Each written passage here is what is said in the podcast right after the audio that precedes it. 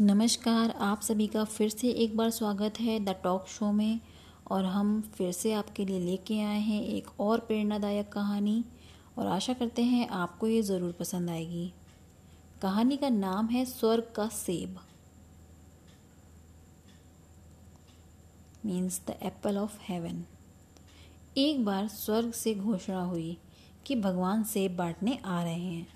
तो सभी लोग भगवान के प्रसाद के लिए तैयार होकर लाइन में खड़े हो गए। एक छोटी बच्ची बहुत उत्सुक थी, क्योंकि वह पहली बार भगवान को देखने जा रही थी। एक बड़े और सुंदर सेब के साथ भगवान के दर्शन करने की कल्पना से ही वह खुश थी। अंत में प्रतीक्षा समाप्त हुई।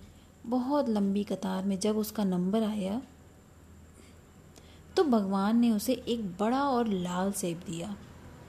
लेकिन जैसे ही उसने सेब पकड़कर लाइन से बाहर निकलने की कोशिश की, उसका सेब हाथ से छूट कर कीचड़ में गिर गया। बच्ची उदास हो गई। अब उसे दोबारा से लाइन में लगना पड़ेगा। दूसरी लाइन पहली से भी लंबी थी। लेकिन कोई और रास्ता भी नहीं था। सब लोग ईमानदारी से अपनी बारी का इंतज़ार करने लगे और बारी बारी सेब लेकर जा रहे थे। अंततः वह बच्ची फिर से लाइन में लगी और अपनी बारी की प्रतीक्षा करने लगी। आधी कतार को सेब मिलने के बाद सेब खत्म होने लगे। अब तो बच्ची बहुत ही उदास हो गई। उसने सोचा कि उसकी बारी आने तक तो सेब खत्म हो जाएँगे, लेकिन वह ये नहीं जानती थी कि भगवान के भंडार कभी खाली नहीं होते। जब तक उसकी बारी आई तो और भी नए सेब आ गए। भगवान तो अंतर्यामी होते हैं, बच्ची के मन की बात जान गए। उन्होंने इस बार बच्ची को सेब देकर कहा कि पिछली बार वाला सेब एक तरफ़ से सड़ चुका था। तुम्हारे लिए वह सही नहीं था, इसीलिए मैंने उसे तुम्हारे हाथों गिरवा दिया था। दूसरी तरफ़ लंबी कतार में तुम्हें इसलिए लगाया क्योंकि नए सेब अभी पेड़ों पर थे, उनके आने में समय बाकी था। इसलिए तुम्हें अधिक प्रतीक्षा करनी पड़ी। ये सेब अधिक लाल, सुंदर और तुम्हारे लिए उपयुक्त हैं। भगवान की बात सुनकर बच्ची संतुष्ट होकर चली गई।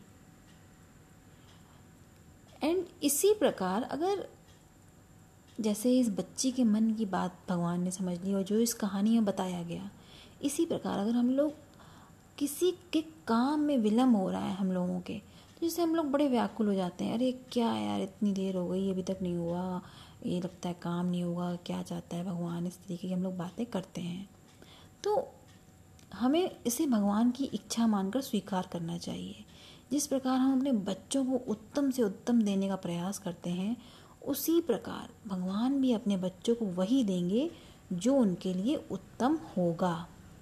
ईमानदारी से अपनी बारी की प्रतीक्षा करें और उन परम पिता की कृपा के लिए हर पल, हर क्षण उनका गुणगान करें और सिर्फ़ गुणगान करने से ही कुछ नहीं होगा। उनके ऊपर अपना भरोसा बनाए रखिए।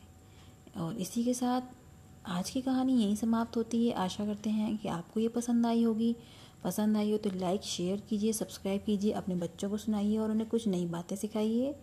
और मिलते हैं जल्दी एक नई कहानी के साथ। तब तक के लिए धन्यवाद।